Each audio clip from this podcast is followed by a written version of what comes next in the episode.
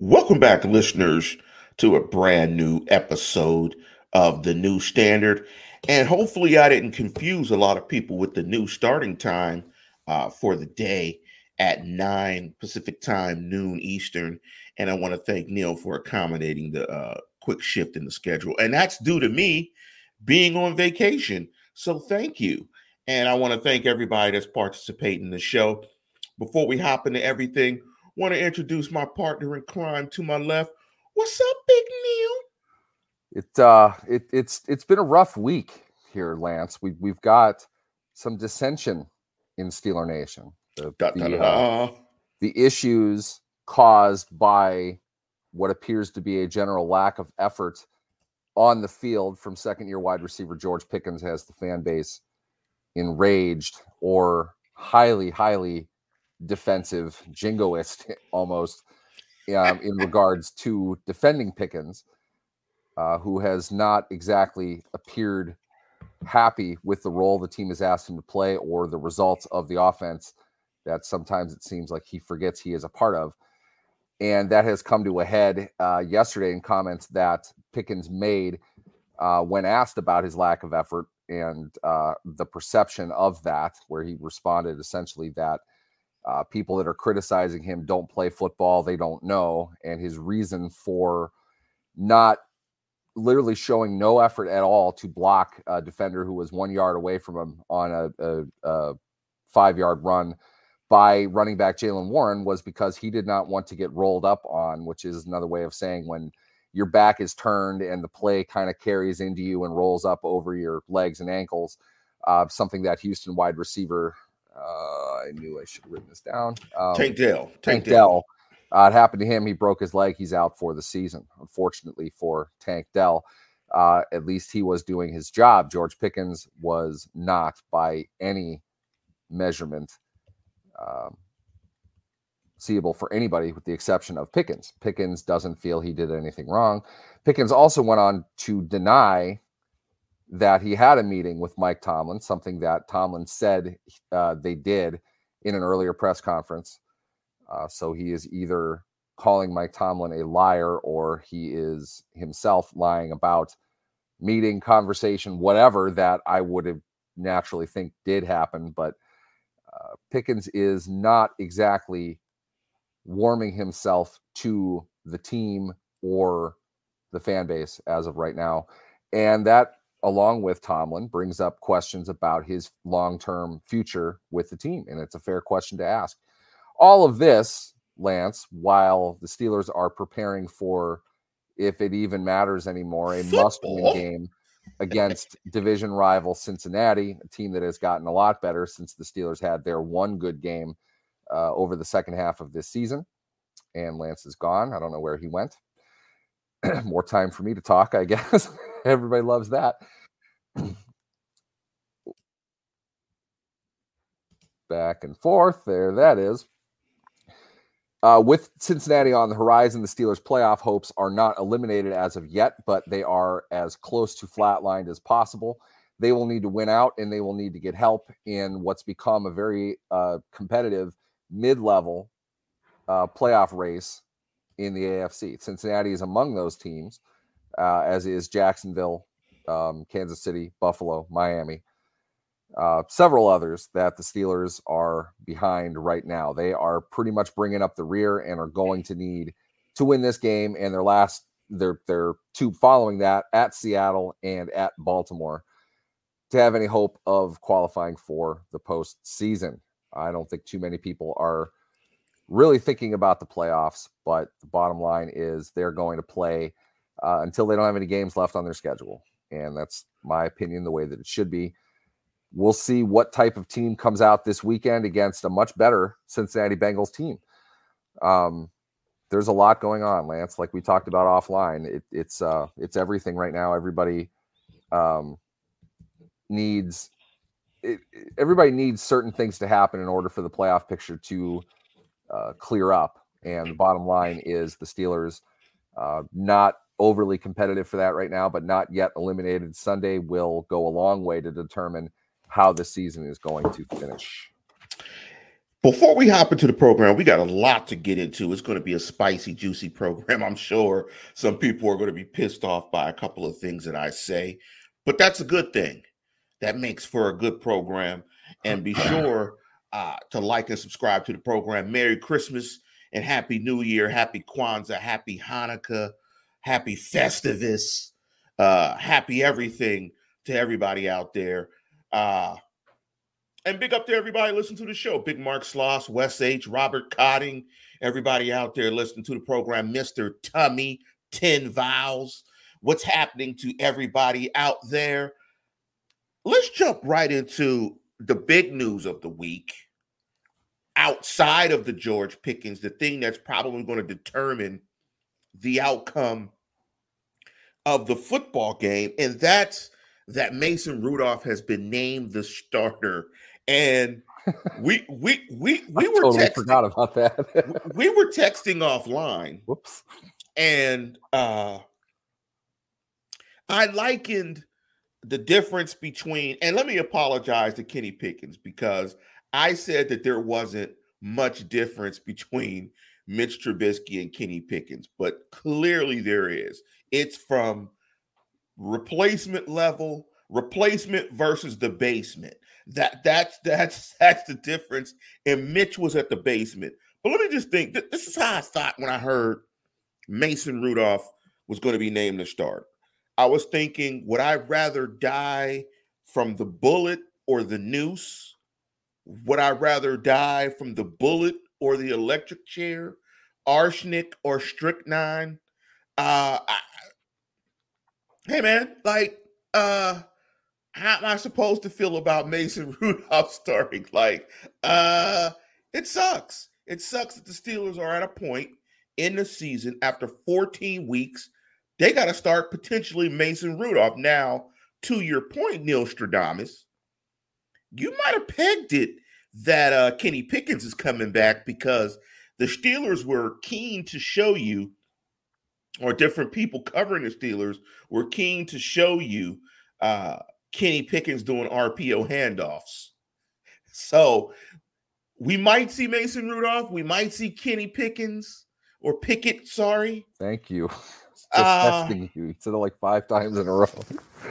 So Pickett. we Pickett Pickens, Pickett Pickens. So we might see Kenneth P play on Saturday. What's your thoughts on this whole uh Mason Rudolph starting? Uh, bottom line, uh, after that last game, there is absolutely no way you can start Mitch Trubisky again. There's no way.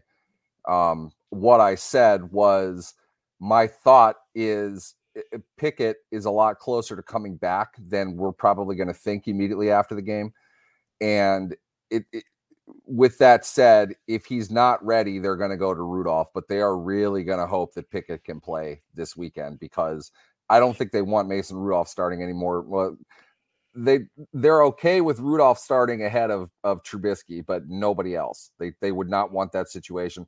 I think they'll try to get uh, uh, Pickett out there as as quickly as they can. I don't think that they want really anything to do with Rudolph. They've seen him, but the bottom line is if you put all three of them together, and all three of those quarterbacks have had god awful performances at some point over the last three seasons. Trubisky's against um uh uh my god, Lance, who did they just play? Who the Steelers? against the Colts. Yes. Uh might have been the worst quarterback performance we've seen uh, from the the Steelers in the last 30 years. He was awful. Not surprised he got benched and not surprised they're not going to let him start. We had these conversations a lot back in the day when when Roethlisberger was under center. We don't know what Mike Tomlin is like with the quarterback. We don't know how quick his hook is going to be. All we've seen since Roethlisberger has been hurt in 2019 is he pulls guys pretty quickly. Trubisky earned that distinction more than any other quarterback we have seen uh, in Pittsburgh in that Saturday game. It was flat out awful. There's no way you can play him again. Uh, if it's Rudolph, it's Rudolph. Um, if Pickett can play, then he should. If he's able to to protect himself and be able to deliver the ball down the field, he should play. Uh, it, it, it's his job anyway. But it, you, just simply can't feel good about this team winning a game again. It, it's really, really hard to envision that. Neil, let me ask you, uh, and hop onto this question from West H. Do you think Mitch gets cut at this point in the offseason? I, I think he can't come back. No, you're not going to cut him. There's no point. You've already put all the money in. You don't have another quarterback. Um, you, you have to look at when you're a third string quarterback, which is what uh, Trubisky is going to be, I, I, assume, for the rest of the season. Um, when Pickett is back, if Pickett cannot play this weekend, Trubisky will be the backup. That's an emergency situation, and it, it's not about extracting a pound of flesh. It's about creating uh, the the best situation that you can for your team. And the bottom line, I I get the jokes. I know. Believe me, I'd make them myself. Mitch Trubisky is of the the healthy quarterbacks the second best guy on the team. He has to be the quarterback if something happens to Mason Rudolph. I'd imagine they'll let Rudolph play all four quarters, but if something were to happen to him, Trubisky has to be the quarterback. That's the value that he has, though. It's a sunk cost. You've already put millions into Trubisky this season. Now ask me if he's going to be on the team next year. No, no, there, there's, just, no way. Not the way that he played the last two years. The, the best value Trubisky had was experience within Matt Canada's offense. He had the year, he had the starting experience. He makes sense as a backup under that premise. Now, I'll, I'll say all this now and admit it's probably more of a knee jerk reaction. Uh, he's a veteran starter. No quarterback has played well in this offense. I don't think it's entirely because of the quarterback, but you have to look at this holistically. Uh, can can the team afford a better quarterback than what Trubisky is making? Yes. Do you want to spend that much on your backup quarterback? That's really the question. Um, they may or may not decide to do that. I, I don't know. Uh, but as it sits now, he absolutely will be on the team for the remainder of the season. They, they don't really have an option. Yeah, yeah, absolutely. And in thinking about uh, Kenny Pickett, and his injury. It made me think of, and I want, and, and it felt like you freestyled uh that he is who he is. That kind of felt like uh Ivan Drago. If he dies, he dies. I don't know if you pulled that off the top of the dome, but if you did, I would be very impressed if you pulled off the he dies, he dies, and transitioned it the Steelers. You know, I I didn't, but I'm going to from now on. Yes, we'll, we'll remember this because was, I get the feeling we're going to be talking about terrible Steelers quarterbacks again in the was, future. That was the greatest line ever. If he dies, he dies. That was a classic line. One of the best Drago. villain lines of all time. Yes, Ivan it was. Drago being and, one of the best villains of all time.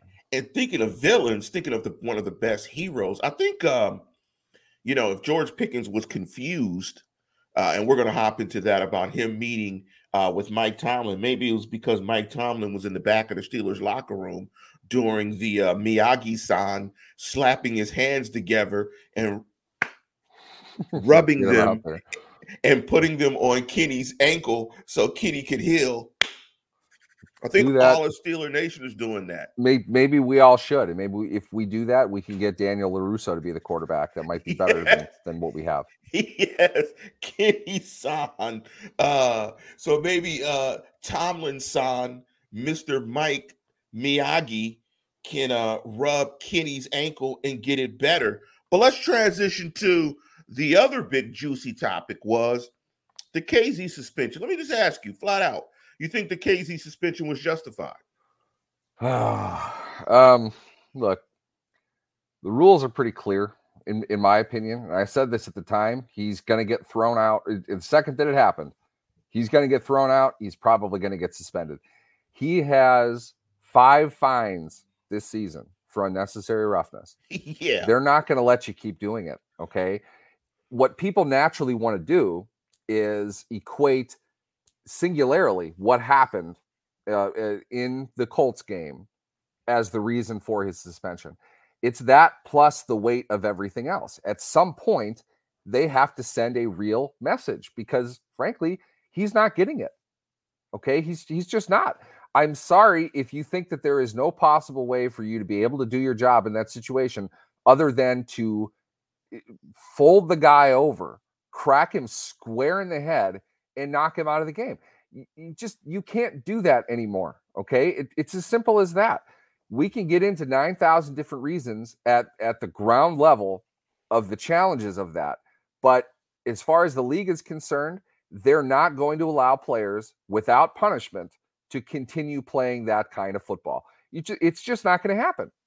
So whether it should be legal or not, because yes, that pass couldn't have been more dangerous. If anything, you could make the argument it's throws like that that get guys in trouble more than defenders hitting them because you don't really have a choice. He's got to go for the ball at some point, but the reality is you're supposed to hit him in the chest and he missed. He hit him square in the head. Extremely dangerous play. I'm not saying that he's dirty. I'm just saying that, it's it's poor technique, and that's uh, more of the problem with the game overall. We are saying the same things as we were 11 years ago when James Harrison was getting fined every other game for the stuff that he was doing. If you saw James Harrison today doing the things that he's doing, you'd be appalled because you're not used to it. They clearly have advanced. Okay. It's gotten better in regards to those kinds of hits, but it's not going to go away permanently. And the reality is the, the league has to show they're doing something. Otherwise, they're going to continue to get sued. They're going to continue to be culpable for a lot of the problems. And they are at the end of the day. I know that they are. You know that they are. But the reality is, in a courtroom, if they can't say that they've tried anything, what are they supposed to do? I mean that that's that's the only way they can possibly defend it, even if it is something that is largely indefensible. And if you are the if, if you want to go after the league and say that it's not defensible, it's their fault, why do we have a game then? Okay, the league needs to fund this. What we watch, our hobby, our our lifeline in a lot of cases. We want to continue watching the game. The game has to change. Okay, Absolutely. so Kazee's hit, it can't be allowed. It just can't. Yeah. Okay, there's no other way around it. Yeah, and it's it's interesting that when I'm watching games, I don't necessarily react super emotionally uh, during games. It, it's kind of somewhere. It, it's kind of me watching games and trying to observe in a way that I can bring you guys some content. Uh, I, I, I don't really watch the game emotionally. And when I was watching the game, I kind of thought like you, Neil. When he hit him, I was like, oh, he's getting he's thrown out. That's kind of all I thought. I was like, oh, that's a bad one. He's thrown out. But I, will say to this, and you brought up two really good points. The one is, I don't think any of us has ever heard of the term the sixth time is a charm. I don't think anyone has has heard the six times a charm. I mean, the guy got fined five times. I mean, at some point, you're going to get suspended. I mean, period. Learn a different way. You know, when, when the question is, well, what is he supposed to do? Uh, figure it out. He's a paid professional. Figure yeah, out a way to play where you keep your other player safe. That's it. You've got to figure it out. And, and, that's part of the technique that's got to be taught by the coaching staff, so on and so forth. But he's got to figure out a way. Uh, the other thing is to your point about the football point of it, about the bad throw. You know, when I saw that throw, that throw reminded me, uh, and um, and I'm not remembering. I can picture the wide receiver's face in my head, but it made me think of the Kirk Cousins throw.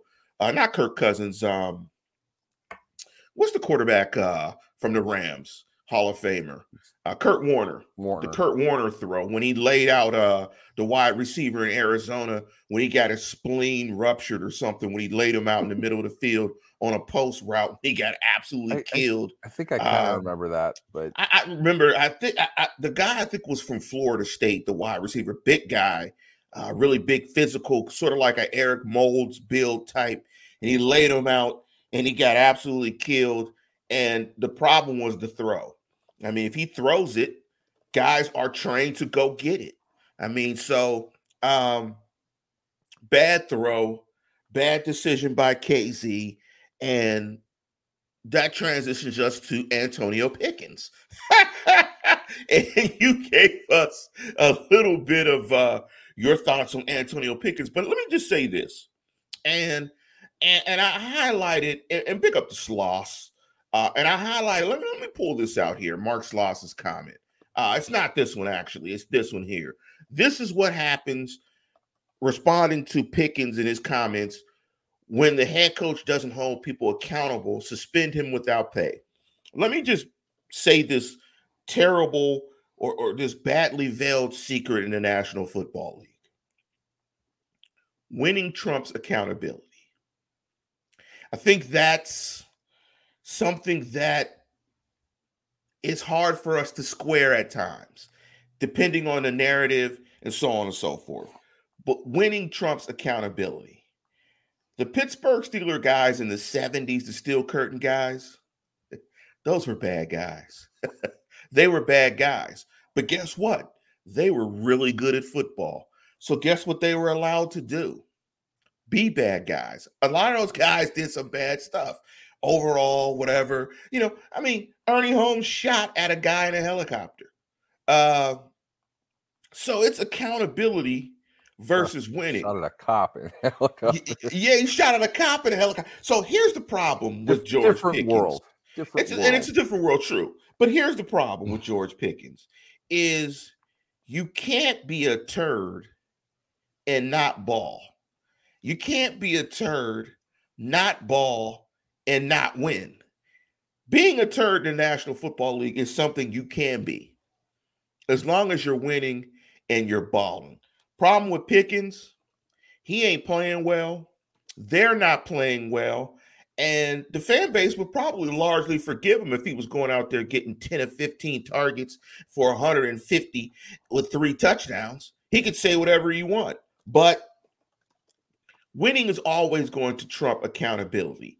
And the Steeler way is winning.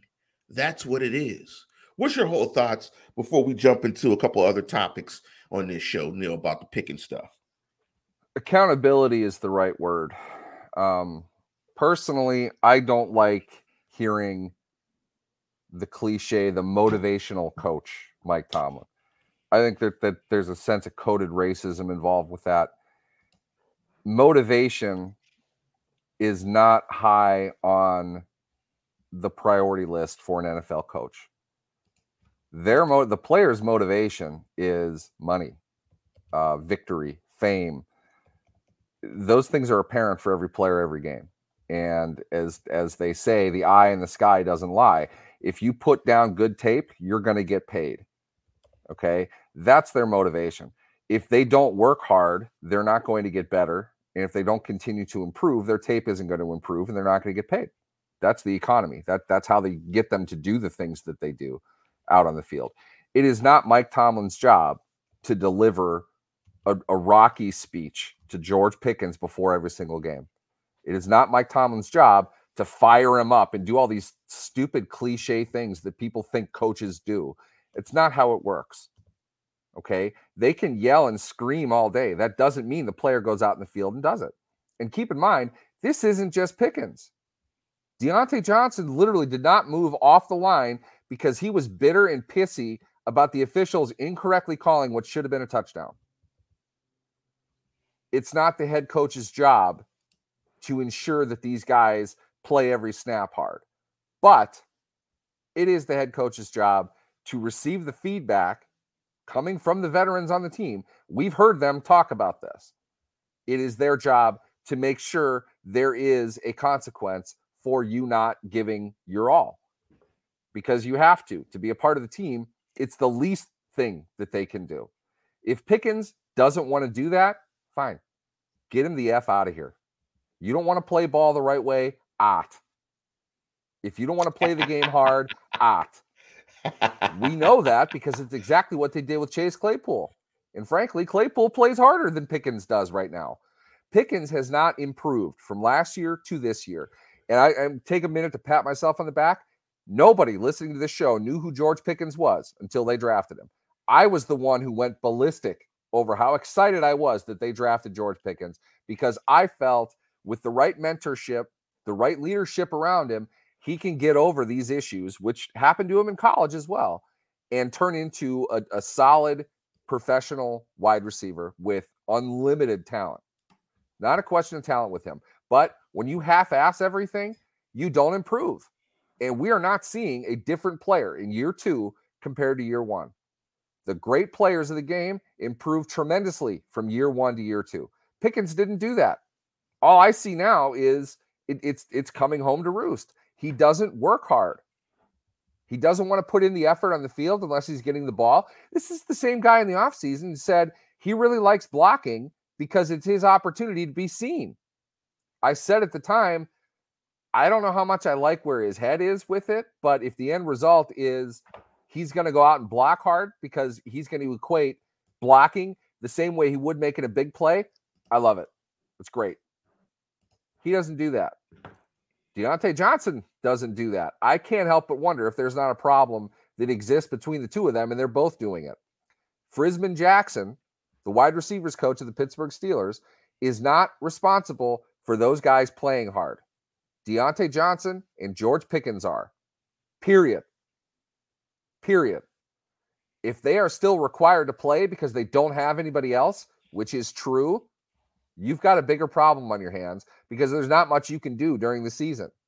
That's why it was such a big deal when they traded tr- uh, traded Claypool last year. The only way they were going to trade him, and I said it on this show, is if they got completely blown away by an offer, and they did. That's not going to happen for George Pickens if this is the stuff that he's doing. Okay, it, they they might be able to get a low second round pick for him, but something's going to have to change. Whether that's in his exit interview, look, we're gonna we're gonna search around for a trade partner. We don't like your attitude. We don't like the way that you approach this. We can't win with guys like you. But here's the bad news we're not trading you unless we get what we want out of it. So you might be stuck here knowing we don't like you all that much, and you might get stuck in the doghouse. That's not giving you more film. That's not making you a better player. That's not leading you to more money. If you don't have that as an NFL player, yeah, I bet you don't want to try or play. But Pickens has had every opportunity to do what he needs to do uh, to better his situation, and he hasn't done it. And now he looks like a slack ass who is openly talking about how he doesn't want to get hurt on a football field. When's the last time you heard a player say that? He's Never. a football player. Okay. He's a football player. Or at, at the very least, he should be because that's what he's on the field to do. Instead, in my opinion, he's a YouTube receiver. He wants to make highlight plays and nothing else. He doesn't want to do he's a, a trick shot golfer. He needs to do more to be a professional receiver as a player and as a man. He needs to get out and, and do the things that he has to do. If he isn't willing to do that, at, at, a lot of good receivers in the league. The most fungible position in the NFL next to running back. There are a lot of guys that could step in and play. If he doesn't want to do that, get rid of him. Get rid of him. And I love the usage of at in it. You know, if you're a Yinzer, I, I, I love it. Uh, it made me look up some of the other uh Pittsburghese. I don't use I don't use a lot of well, I'm looking at I, I do use buggy. Uh, if you don't know what a buggy I have, is, I have a story about that. A, a shopping cart. Um, uh, what's the other one? Nebby. I always use Nebby. Uh, pop. I say I don't say pop too much anymore. Uh, but I definitely use uh, Nebby and uh, Band for sure. Uh, I, I use Gumband for sure. Uh, so yeah, those are some Pittsburgh, but I think you're spot on, man. Like at some point, guys just got to be professional, and I can't, I can't coach you to be professional. Like it just is what it is, and it, it, the, the, part that bugs me, and sorry, I'm not trying to interrupt, but the part that bugs me more than anything is people will the, the, people who hate Mike Tomlin immediately jump to it's Tomlin's fault. It's always Tomlin's fault. No, it isn't. Okay. If your coworker isn't working, that's on your coworker. That's not on your boss. It's on your boss to get rid of him, but you don't want to do that because you don't think he's the problem. You think Tomlin's the problem. It doesn't work that way. George Pickens is not going to get Mike Tomlin fired. Okay. He is not nearly big enough. He is not nearly good enough to get Mike Tomlin fired. Antonio Brown didn't get Mike Tomlin fired. Antonio Brown did all kinds of stuff that typically would get the player removed from the team. Eventually he did. You don't have enough sway to you know it, it's it's Pickens.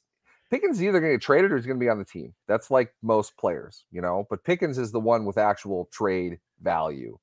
You know, mm. you can get rid of him. But if the veterans on the team hate him, he's not going to be there. And frankly, yes. he's an asshole. I don't think anybody wants to play with him right now. If that's the way he's going to be, it has nothing to do with talent. He just thinks he is more important than everybody else. His own investment is more important than anything else. And that that's that's bullshit. You can't win like that. You're not going to be able to eh, rally the troops around what you need to do with a guy like that. You can't even count on him to, to block a cornerback who's literally half his size because he's afraid of getting run over by guys that are seven, eight yards away from him. That's garbage. I, I, you're not going to win with guys like that. and it seems like uh, the Steelers could possibly in the offseason run the sweeper and uh, get him up out of here. Uh, and so it'll be interesting to see what happens to Pickens. But what I'll say to this is, and what's up to Blackjack Novak? Uh, this kind of bleeds into the Steeler way, and should the Steelers start or rebuild? And there's a lot been said. Of course, when the Steelers struggle, there's always a conversation about uh, the Steelers' way. And from my perception, the Steelers' way has always been winning. I mean, how you win, you just win. I mean that that's consistent winning is the Steeler way. Like there isn't some manifesto that's been written uh, you know, the 10 commandments of the Steeler way. But I think that bleeds into restart or renew. And, and I just wanted to look up in Webster's restart, transitive verb to start anew, renew, transitive verb, restore to freshness. When you look at those two words, in my perspective, because a lot has been talked about, you know, Tomlin coming back you know, is he going to be the coach next year? Should they fire Tomlin? And of course, that you know is is justified and warranted. I think at this point in time, if you asked me restart or renew, I would say restart. But given the Steelers and restart meaning new coach, new staff, you restart this thing. But I'm not going to be surprised if at this point in time next year the Steelers are 8 and 6 and Mike Tomlin is the head coach. That we see the same exact thing because they will try to restore to freshness something that is stale that is not working. So if I were to ask you, and I think I know where you lie, but I want to ask everybody out there, and by the way, you're checking out the new standard with Neil Coulon and Lance Williams, restart or renew. What would you do, Neil? Um, I I think it's a, you have to factor in how the league operates now and what fuels the economy of the league and there there are multiple pieces that come into that. The best way to to determine that is by looking at who the most consistent best teams are right now. Um, add somebody else to this if you disagree with me, but uh, overall, I would say it's Philadelphia, it's Kansas City, probably Baltimore at a lower level. To some degree, all of these teams acquired a quarterback who could play at a high level. All of these teams shifted their offensive philosophy prior to that quarterback into what they have now. All of them made coaching changes after or right before that quarterback came into to power, if you will, and made something out of it.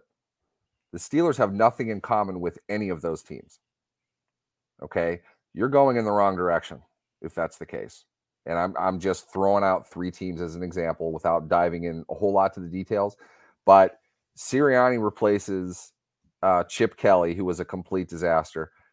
Or excuse Doug Pederson replaced Chip Kelly. Then Sirianni replaces Pederson. And Pederson got a lot of good things going for the franchise. They started to build a foundation. They had quarterbacks that they got to perform at a high level her in Wentz before he fell apart and Hurts now before he fell apart. Um, Kansas City, you had Alex Smith with Andy Reid, but it, everything really took off in Kansas City when Mahomes got there. And they sat Mahomes, they developed him.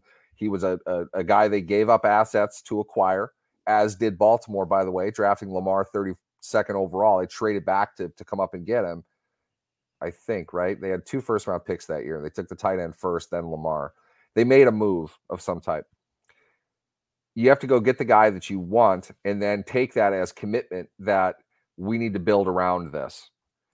Again, the Steelers haven't done any of this. The Steelers got eh, the first quarterback in one of the worst quarterback drafts we've seen recently, and he has not produced anything inside of a scheme that is often mocked and ridiculed in NFL circles. It, it couldn't be less of what the top teams are doing.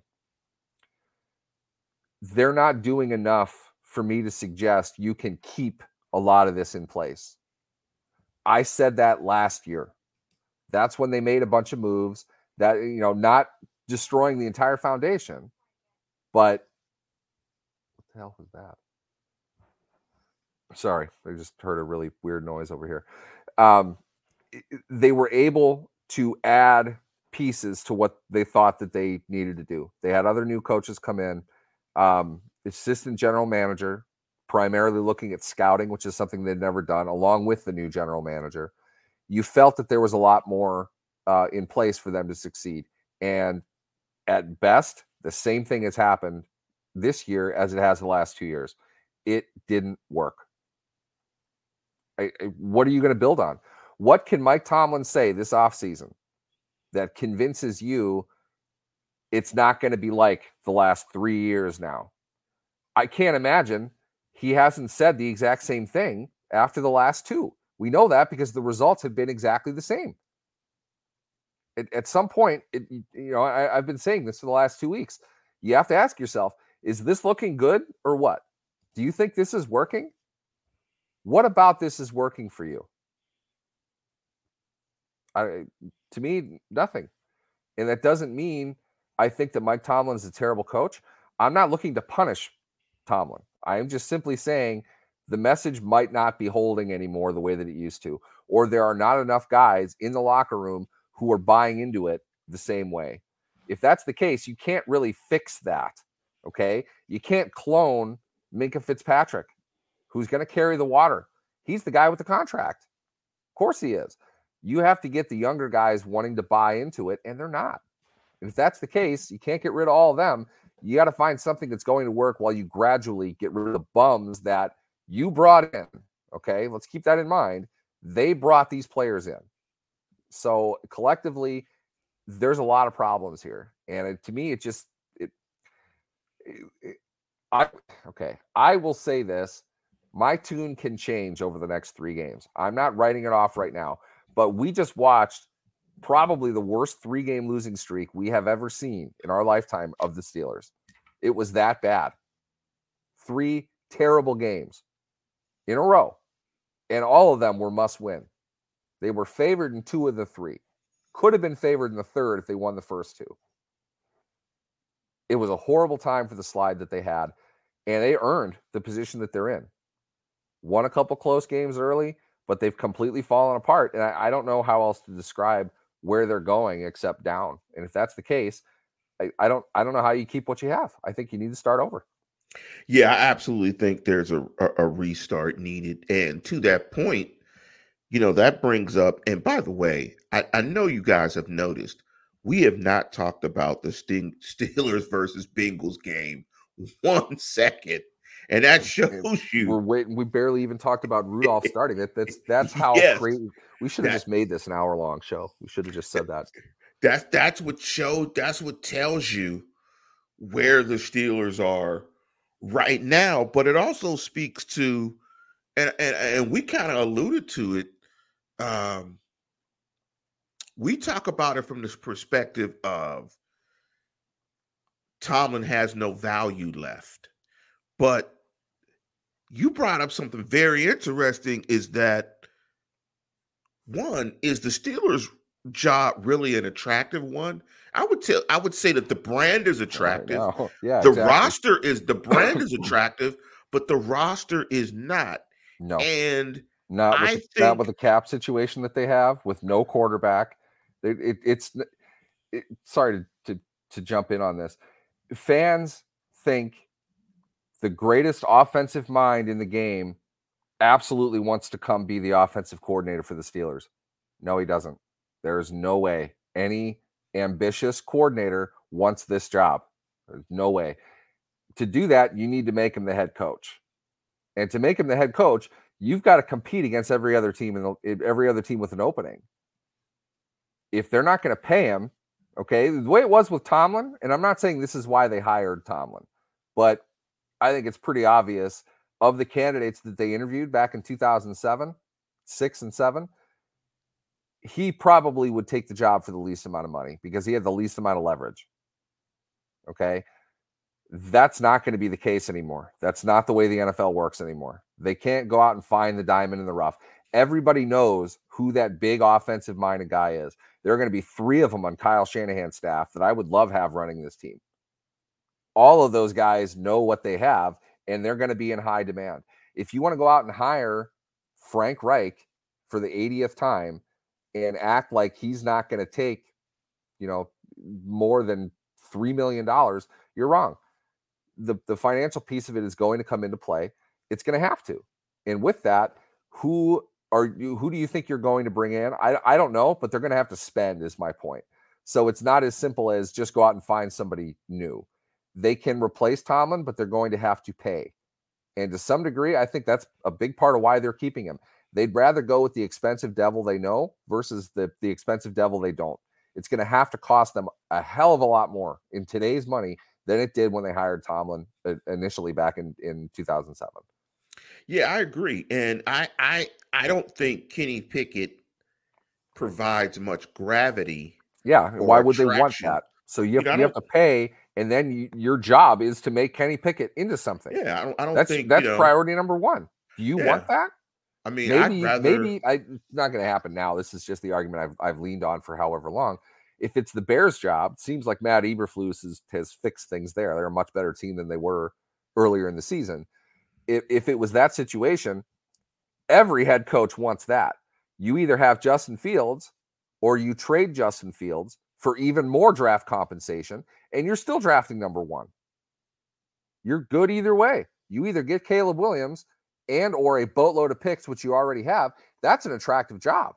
That's one that you might say, you know what, I'll take less in the first two years. If we're at this point, I want to raise. You know, Steelers, you can't do that. What's their future? You, you don't know, really every, have one. Every time know? I hear Chicago, I have to ask the question: deep dish or thin slice? Uh, I, look, I think deep dish pizza gets a, a terrible, unearned reputation. I, I think it's really good, but I, I'm firmly down the middle. I, there's not a type of pizza I don't like. You know, but I, I, like deep dish. I like New York style. I like thin crust, kind of thin crust. In my thin crust is all about the toppings, all about the toppings. I don't necessarily want that. I'm going to order a pizza for lunch. I'm, I'm going to throw a curveball. Uh, I yeah, like see, Detroit This is what style. I'm talking about. This, is just uh, so completely wrong. It is absolutely not like ass. Ass is like ass. Okay, deep dish pizza is not like ass. No. I don't. I don't get you people. What's wrong? Yeah, it is not. I I like Detroit style too. I like right. when they when they make it in the pan. They got the crispy edges. Hey man, bread is a good thing. Bre- yeah. Bread is a good yeah. thing. You know, honey and the pepperoni pizza. I've heard I've, that's a thing now. People do that now. Um, really? I've, I've, had it with chicken before. Uh, it's not bad. I'm not a big honey guy, and the, the sweetness of it isn't my thing, but it, I get why people like it. Oh, Grayson just lost me. Ketchup on hot dogs. Come on, man. Come on, Grayson. I, I, can't. I can't do ketchups. He said, "F Chicago." They You're don't allow Pittsburgh. you to put. You don't put ketchup on your hot dog. I don't put ketchup on hot dogs. Nah, Why not? Just what mustard. do you put on a hot dog? I put mustard, sauerkraut. I'm a mustard guy. Uh, I like mustard, mustard sauerkraut, and onions. That that's that's that's get rid of the do. sour. Sauerkraut is for the life of me. I don't. I won't ever I, understand why people. I like love that. sauerkraut. It's it's it's the. German I can tolerate some onions. I get if, if you're gonna do onions, you need to do relish, and then you're doing like the whole jumbo Chicago. I can't do relish. Thing. My wife loves relish. Oh, yeah, My hot dogs. I, I but I, I got that's the German in me. That's the North Side, uh, Manchester, Pittsburgh German in me. I go yeah, straight mustard around here. I don't uh, get it at all. Know, I go sauerkraut is lovely. Uh, Mr. Wow. Tummy said pizza's like sex. When it's good, it's good, and when it's bad, it's still pretty good. Probably. That's probably unless it has sauerkraut on it. then it's no good. that's been done. You know that's been done. Some some foodie hipster is has tried to put sauerkraut on pizza and market it, and it's failed. Yeah. miserably. Yes. Yes. It's probably been uh terrible. Uh So gross. let me let me transition and we're laying out a little bit more. It's vacation, so we're taking a little bit longer with the show. There's some really good topics this week. Um, but I think you struck upon and talking about Tomlin and the coaching thing. The other thing about Tomlin, I don't think many people want to mention it, is that Tomlin has a little bit of leverage in this situation, uh, especially with some of these jobs that are coming vacant.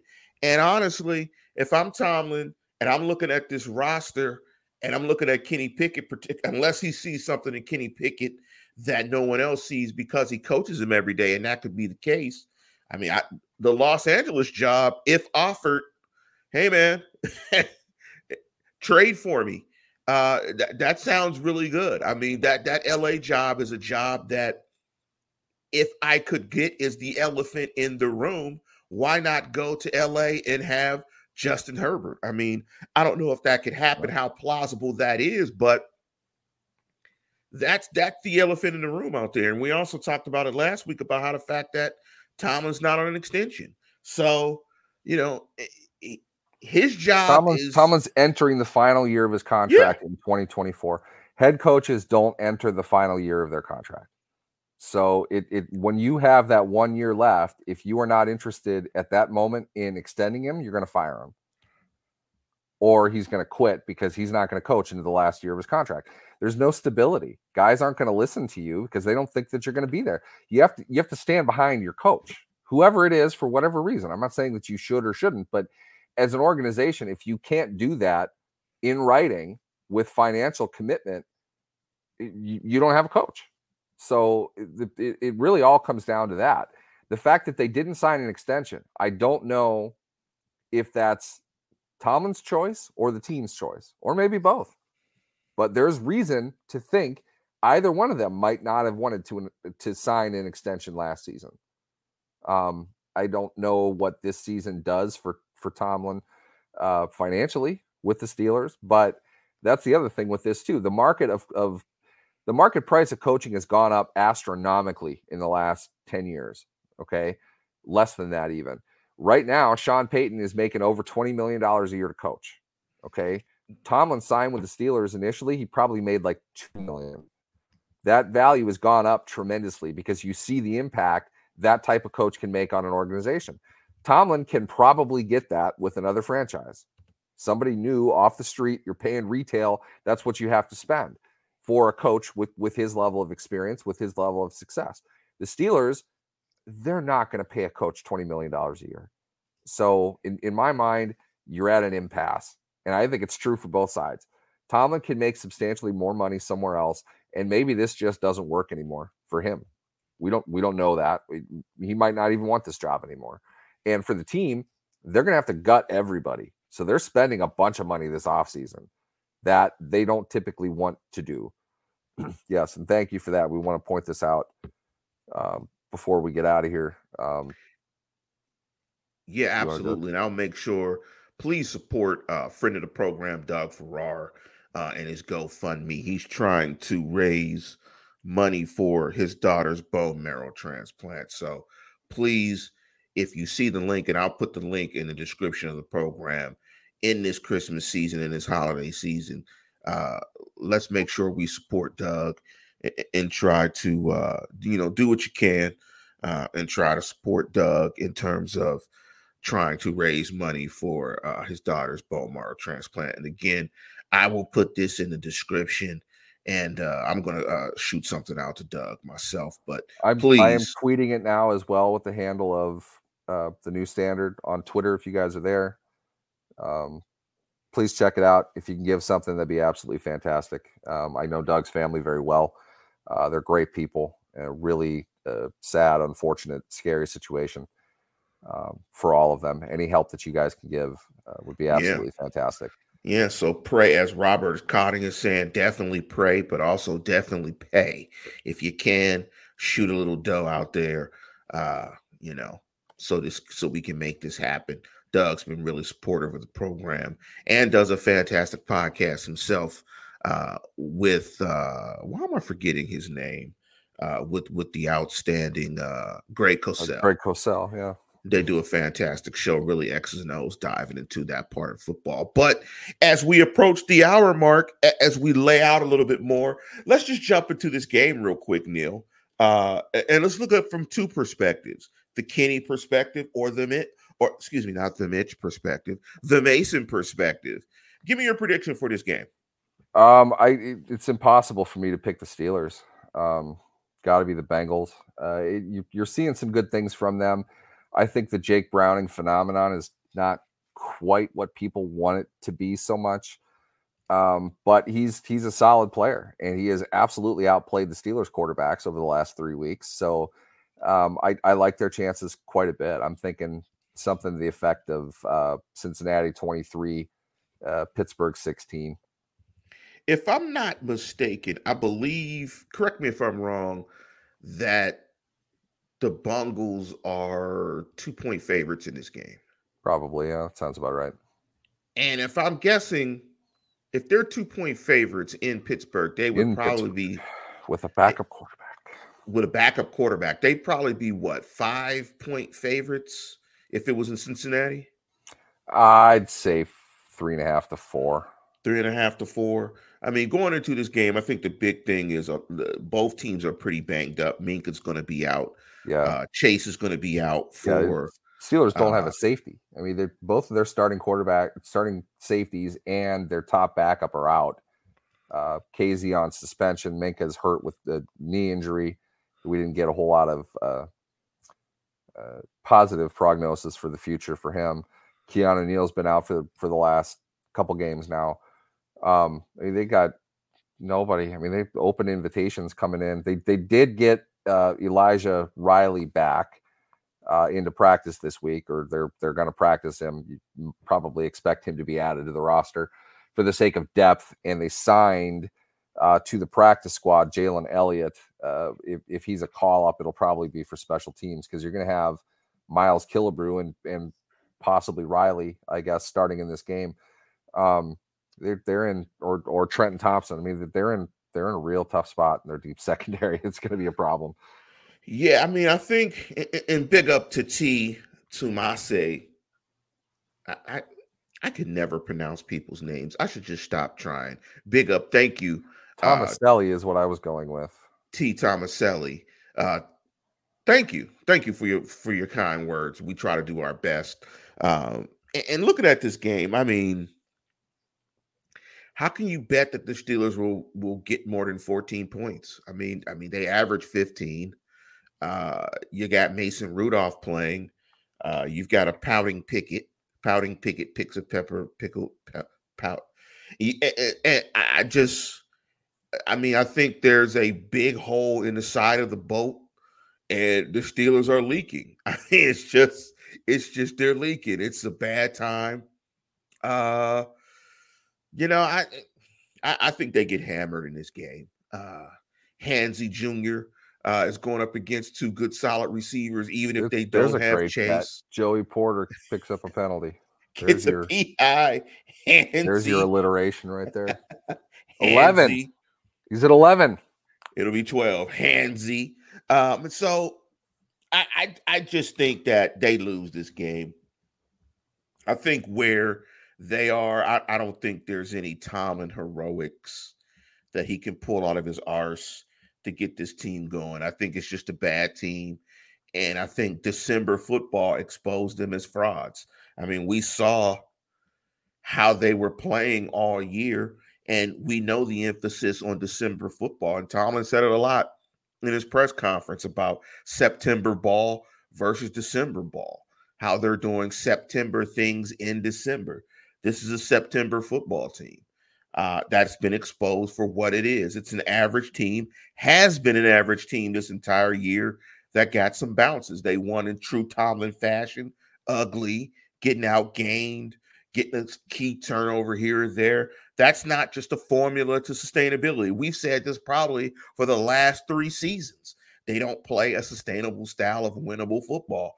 Uh, and so, with that being said, being super long winded, I think they're going to get their ass whooped. I think they're going to get blown out. I think they're going to get hammered in this put, they'll game. get killed. Uh, I think they're going to get their ass whooped in this game. I think guys, they lose. I think they lose by double digits, and uh, the epitaph is written that this season is over.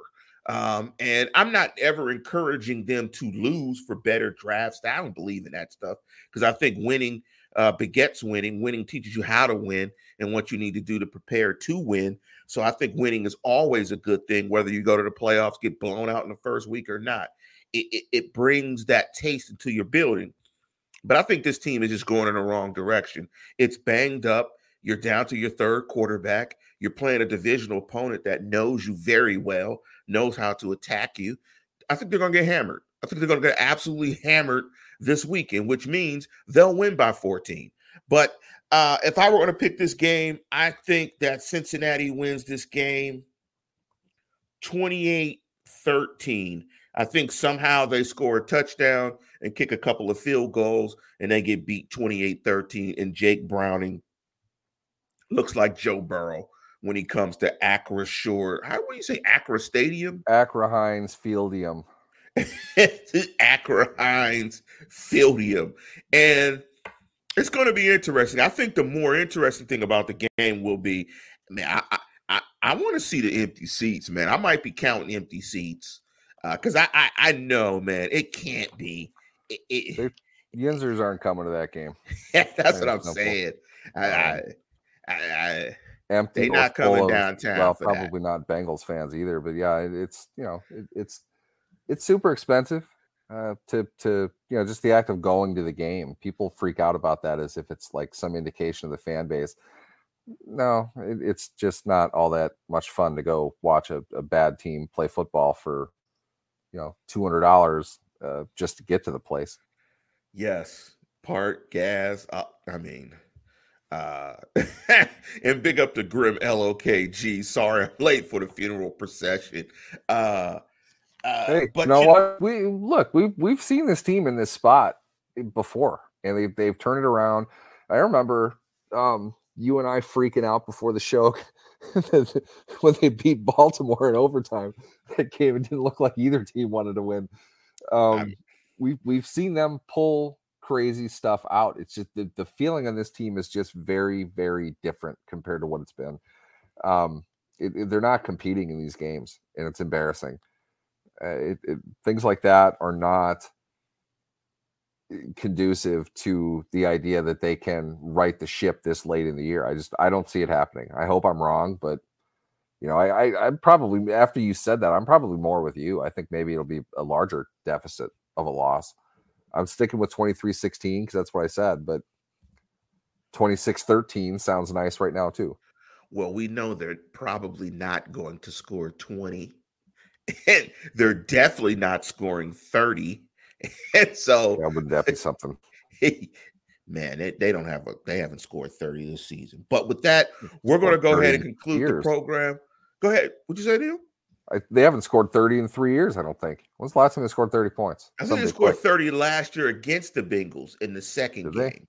I think they scored in the second game. it was game. close. They, I don't think they did. I think it was like they got blown out. 26. Though. They got killed, but yeah, they, they got some garbage points. Yeah, they got some garbage points late. Kenny threw for maybe about 300 yards or something, and they got beat kind of in garbage time. But with that, man, we're going to go ahead and conclude the program. We wanted to lay out a little bit longer, give you guys an hour since I'm on vacation. West picked 37 to 3. So we wanted to hey, lay right. out a little bit. Was 37 30 Bengals win last Yeah, yeah, yeah. And I think it was a late touchdown. I think yeah, they got was, a late touchdown in the time. game. Yeah. Um, how about 30, 30 points in a win? we look for that. That's more important. Your Google fingers might have to work very fast to find that one. Loss, loss. I gave up 41 in back to back weeks. You remember that? that yes. great. Absolutely. yeah, next show. Next show. The tie against Detroit, followed by the back-to-back losses, the 41-37 to the Chargers, and then 41-10 to the Bengals, which is like the worst game ever. Um, remarkable. But yeah, yeah uh, didn't score 30. Yeah, there's 21. been some stinkers. See, you see how, and this just the, the difficulty in finding it, it just kind of speaks to it all. And with that, we're going to go ahead and conclude the program. Thanks for laying out with us for a little bit longer. A lot of topics to go through. If you can, please, I'm going to put the link for the GoFundMe for Doug on the show. Please, if you can, do something for Doug. And with that, Merry Christmas, Happy Kwanzaa, Happy Hanukkah, Happy Festivus for everybody out there. And we're going to conclude the show. And as always, tune in, tell a friend, and subscribe. Go Steelers.